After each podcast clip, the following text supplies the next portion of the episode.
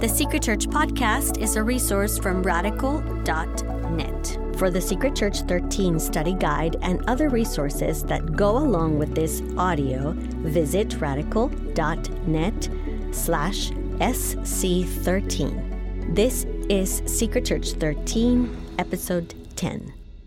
But I don't want us to end with three controversial questions. I want us to end with seven critical conclusions from Revelation. Seven, perfect number in Revelation, right? So here we go.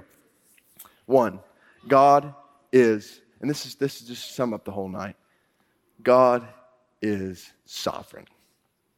If one truth is clear from cover to cover in Revelation, this truth is clear. God is in control of all things at all times.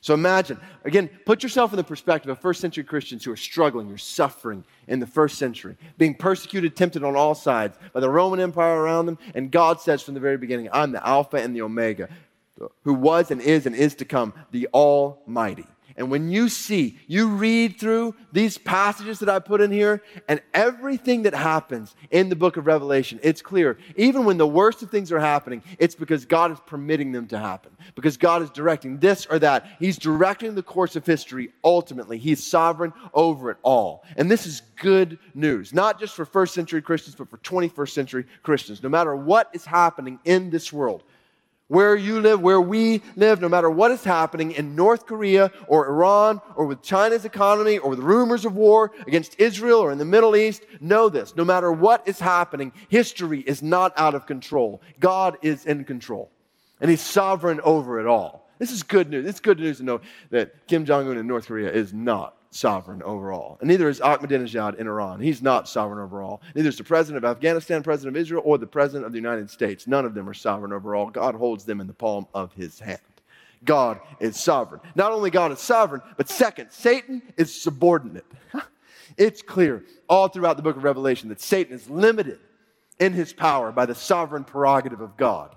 Regardless of what you may think about specific interpretation, application of Revelation 20, we know from all of Scripture that Satan does not have free rein in this world, and he does not have free rein in your life. All throughout Revelation, we read stories about this cosmic conflict between God and Satan, good and evil. But this is not some dualistic battle between two equal but opposing forces. This is not Star Wars, good and evil, dualism. This is not dualism, this is domination. We know how it's going to turn out in the end because God is the Almighty. He's sovereign. Satan's subordinate. He, Satan is limited. Ultimately, Satan is doomed. I love Revelation 12 12. Therefore, rejoice, O heavens, and you who dwell in them. But woe to you, O earth and sea, for the devil has come down to you in great wrath because he knows his time is short. Oh, yes, the devil knows this. The ultimate battle has already been fought at the cross of Christ, and Satan has lost. He is doomed to be defeated. And the devil knows this for certain. Demons know this for certain. So we can know this for certain. Which leads to the third conclusion for Revelation. Here it is. Entire book of Revelation summed up in three words. Are you ready? Amidst all the complicated questions, confusion we might have about the book of Revelation, here's the point of the entire book summed up in three words Our God wins. Ha! Our God wins. Revelation makes clear that the gospel of God will advance through the church to every nation, tribe, tongue, and language. They will all know his salvation, guaranteed. His gospel will advance through the church. His son will return for the church. Revelation 1 8 promises this. Revelation 11 15 through 7 tells us this. The kingdom of the world has become the kingdom of our Lord and of his Christ, and he shall reign forever and ever. And on that day, his greatness will be exalted all across the earth. Every creature in heaven and on earth and under the earth and the sea and all that is in them will say, To him who sits on the throne of the Lamb be blessing and honor and glory and might forever and ever.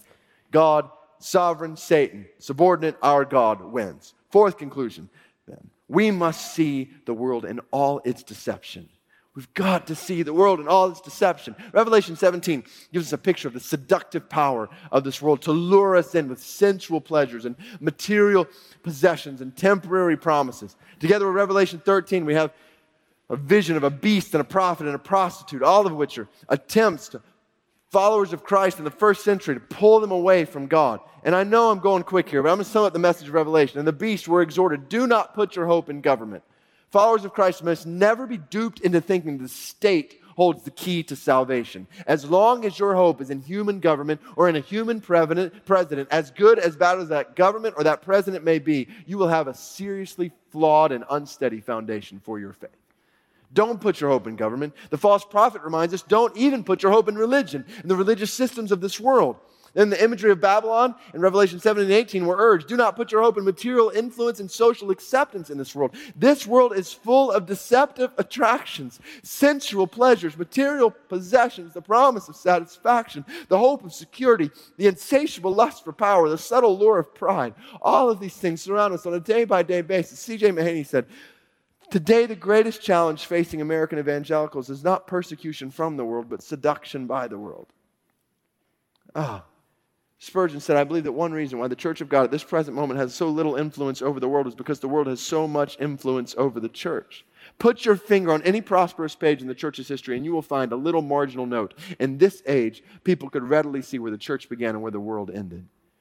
And the reality is, we live in a day where you cannot tell where the world ends and the church begins.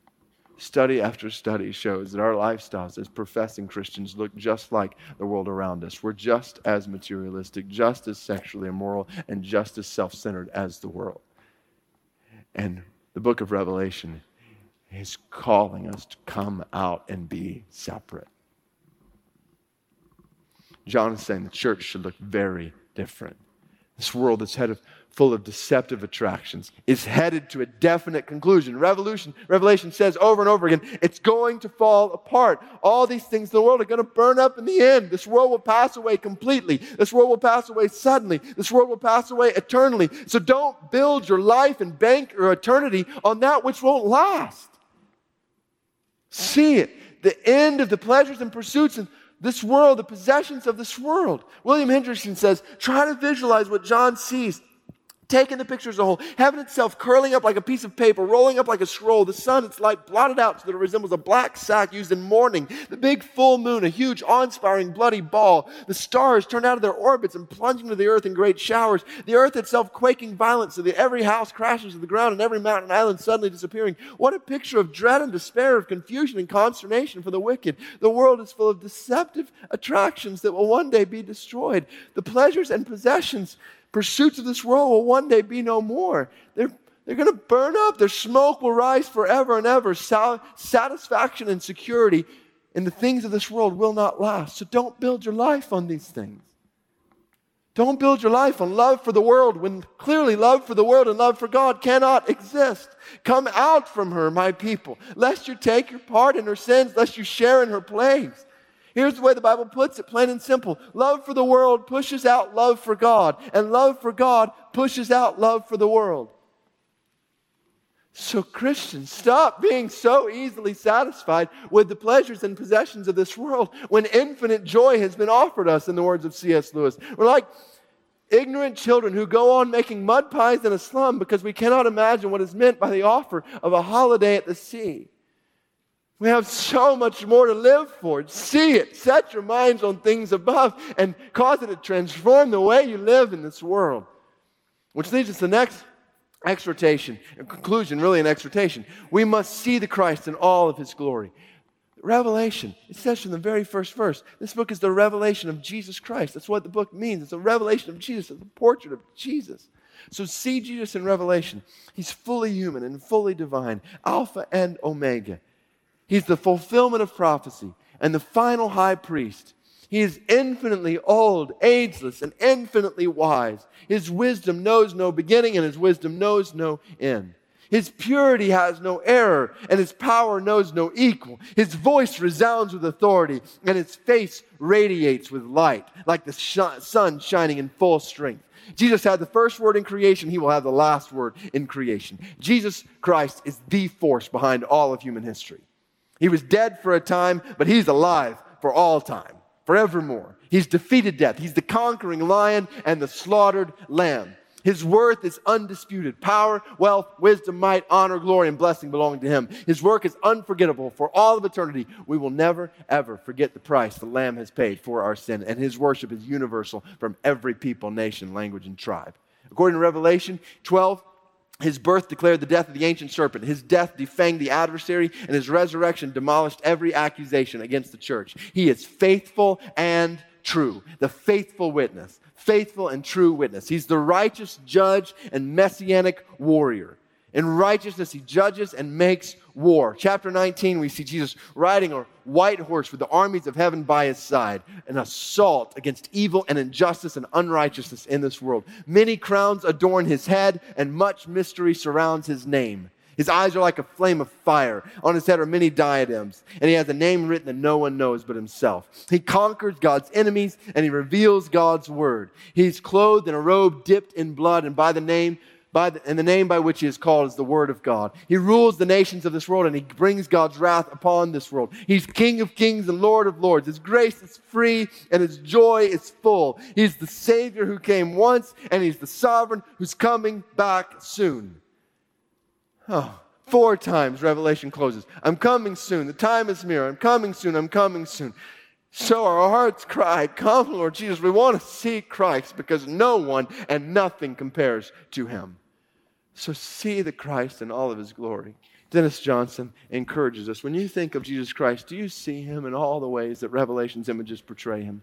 When you think that you've hidden your sins well from others, do you remember his eyes like flames? When fear grips your heart, fear for yourself, your family, or Christ Church, do you fight that fear with the picture of the rider on the white horse against whom the devil's worst last weapons are impotent? When you are confused, not knowing whom to trust or which path to take, do you hear the voice of the faithful witness ringing in your ears? These words are faithful and true. And do you turn expectantly to his words to find your way? When the accuser, though disbarred from heaven, renews his prosecution against your conscience, do you stand with John in awestruck wonder, gazing at the slain lamb who poured out his blood to wash you clean and robe you in his own fine linen, bright and clean, to make you, yes, you, God's precious treasure? Ah. See Christ in all his glory and then follow. We must see the church in all her beauty. I love this. This letter written to the churches makes clear we are his body, the body of Christ. And one day Christ is coming back for his body. We are his bride.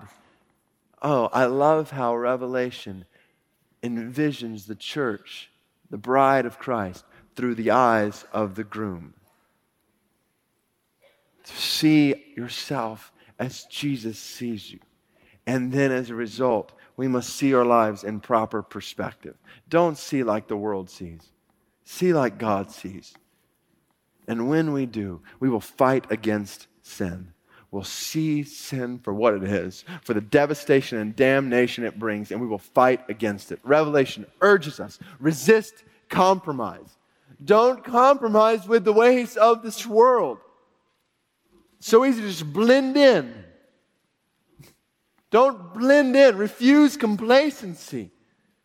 By giving your affections to the things of this world over and over again, we see that in these letters to the churches. God promises blessings for the faithful. Blessed is the one, blessed are they who persevere. God promises judgments for those, judgment for those who fall away. And that's the thing. There were men and women in Asia Minor in these churches who were falling away from God. They were giving in the ways of this world. And God gives this book to say, don't fall away. You've got warnings over and over again. Revelation 2 5, 2 16, 2 22, Revelation 3 3, 3 16. Somber warnings to false Christians who are faking it in the church, evident by their falling away. And God said, Repent, turn from your sin. Your sin is not to be toyed or trifled with. Disobedience damns. So turn from sin, run from the race of this world. God, don't miss it. God graciously gives warnings to Christians about falling away to keep Christians from falling away. That's the picture. Some people say, well, I thought once you're saved, you're always saved. And there's no question that Scripture teaches once you're in Christ truly, you're in Christ forever. Once we've united our lives with Christ by faith, we have an inheritance that will never pass away. At the same time, nowhere in Scripture do we see the Christian life described as this nice, smooth ride down a hill with the wind blowing through our hair. No, the Christian life is a battle where we face temptations on all sides. And, and Jesus is giving us warnings. God gives us warnings all throughout His Word. Don't fall away. And He gives us those warnings to keep us from falling away. By grace through faith in Christ, followers of Christ, true followers of Christ, will persevere to the end. We know that. We've got pictures of that all throughout Scripture. How will they persevere, though? By grace through faith in Christ, true followers of Christ work to persevere to the end. They endure to the end to be saved. So, by the grace of Christ, Christ, fight against sin in this world, endure again amid suffering in this world. Revelation is a call for endurance and faith among the saints. The church is under attack in first century. Christians are losing their lives. They're wondering, where is God? Does God see our tears? Does God hear our prayers? Why are, why are enemies prospering while we're suffering? And you know, you and I may not be experiencing persecution like that, like people in the first century, and some people in the world today, brothers and sisters in the world today, are experiencing persecution. But the cries of Christians in first century Asia Minor are echoed in thousands of ways across these places tonight where we are gathered, where you are asking, why cancer in me, God? And why is my marriage falling apart? What is happening to my son or daughter? Why did I lose my job? Why do I feel so lonely? God, do you hear my prayers? Do you see my tears? And the book of Revelation is written to endure us amid, and encourage us to endure amid suffering. Revelation says, don't be surprised by this. The call to Christ is a call to suffering. John says from the very beginning, we're partners together in tribulation and patient endurance. So don't be surprised by suffering in this world and don't be overcome in it. Over and over again, the theme in Revelation is conquer, overcome. To the one who conquers, I will grant. To the one who conquers, they will not be hurt by the second death. The one who conquers, the one who conquers, the one who conquers, over and over again. The Revelation is calling us to say, Christ is in control. You can conquer through faith in Christ. So overcome in the midst of suffering. You're a conqueror in Him. Endure amidst suffering as you proclaim the gospel of Christ. Oh, church, with all this news, what the Bible says about heaven, hell, and the end of the world, with the good news of Christ in us, we, we cannot be silent. I hope that truth just rings in your heart when you leave tonight. Decide tonight not to live your Christian life in silence anymore. Proclaim the gospel of Christ. Let's pray passionately. Whole picture in Revelation 8. Our cries go up, his kingdom comes down. Pray. Let's give sacrificially. In view of heaven, hell, and the end of the world, let's stop storing up treasures on earth, Christians. Start storing up treasures in heaven. We're the wealthiest people here in the West to ever walk planet Earth. So let's give sacrificially till it hurts for the spread of the gospel to the ends of the earth. There are no U-Hauls attached to hearses.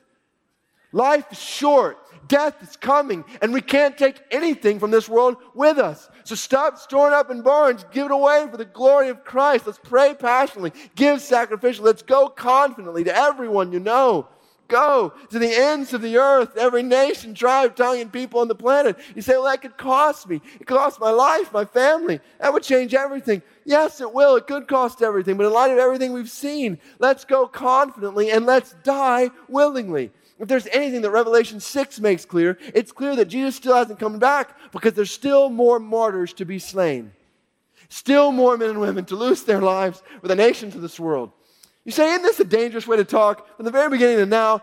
Isn't this the way Muslim suicide bombers talk? About being martyrs? No, no, no, no. It's totally different. That is dying out of hate. Suicide bombers die because of hate. We're talking about laying down our lives because of love about laying down our lives to show and to spread the love of God in Christ to peoples around the world. And we would be fooling ourselves to think that we can penetrate the unreached peoples of the earth without experiencing the loss of some of our lives and some of our families across the church. These people groups are unreached for a reason. They're hard to reach, they're difficult and dangerous to reach. All the easy ones are taken. The ones that are left will oppose you when you and I try to reach them. You say, well, why do we go then? And the answer is simple it's gospel. We go because we have a God who came to us when we were resistant to being reached by Him, and He sent His Son to sacrifice His life for our salvation. So it just makes sense for us who believe this gospel to die willingly in order to reach others with this good news.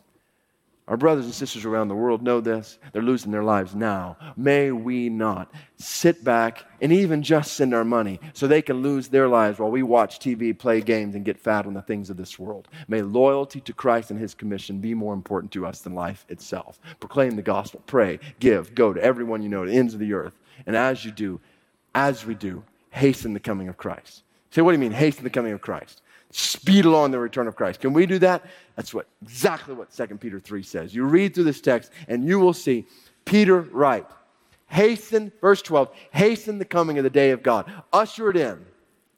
Oh, think about it. If Jesus has taught us to pray and to plead, Your kingdom come, if Jesus has promised this gospel will be proclaimed to every nation, tribe, people, and tongue, then we don't just sit back and wait for Him to return. We give our lives working for Him to return. So, my prayer for you, my prayer for me, my prayer for us at the end of all of this, in light of the book of Revelation, in light of all that we've seen, God, give us unwavering holiness in this world. Unwavering holiness. So, you got a quote here from C.T. Studd, wealthy Englishman who sold everything he had to take the gospel to the nations. Studd's family, various Christian workers, were brought in to dissuade him from going overseas, but he went anyway. First to China, then he went to India. At the age of 50, he decided retirement was not an option for the Christian, so he went to Sudan, where he spent the rest of his life.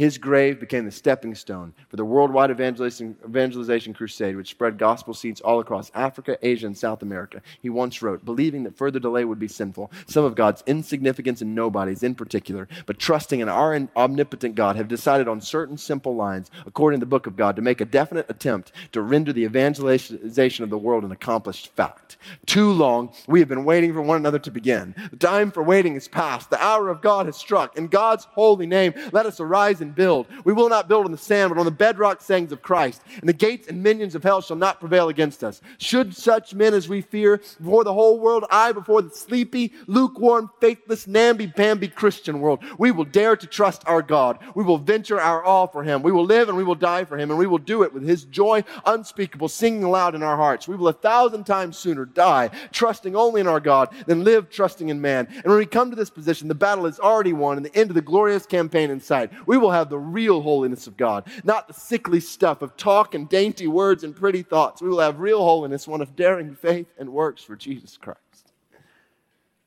Oh, God, raise up 60,000 insignificance and nobodies to trust in your omnipotence like that.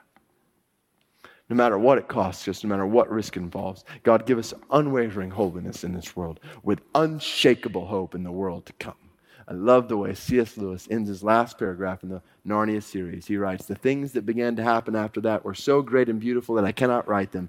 And for us, this is the end of all the stories. And we can most truly say that they all lived happily ever after. But for them, it was only the beginning of the real story. All their life in this world and all their adventures in Narnia had only been the cover and the title page. Now, at last, they were beginning chapter one of the great story which no one on earth has read, which goes on forever, in which every chapter is better than the one before. Yes. Into Revelation, into the Bible, is only the beginning of a story where every chapter will be better than the one before. And so we cry out with saints in heaven, join with saints around the world, and we say, Amen. Come, Lord Jesus. So, with that, I want to invite those of you who are here in buildings like this, I want to invite you to stand. If you're in a home and it feels weird to stand, you just sit or stand or fall on your knees.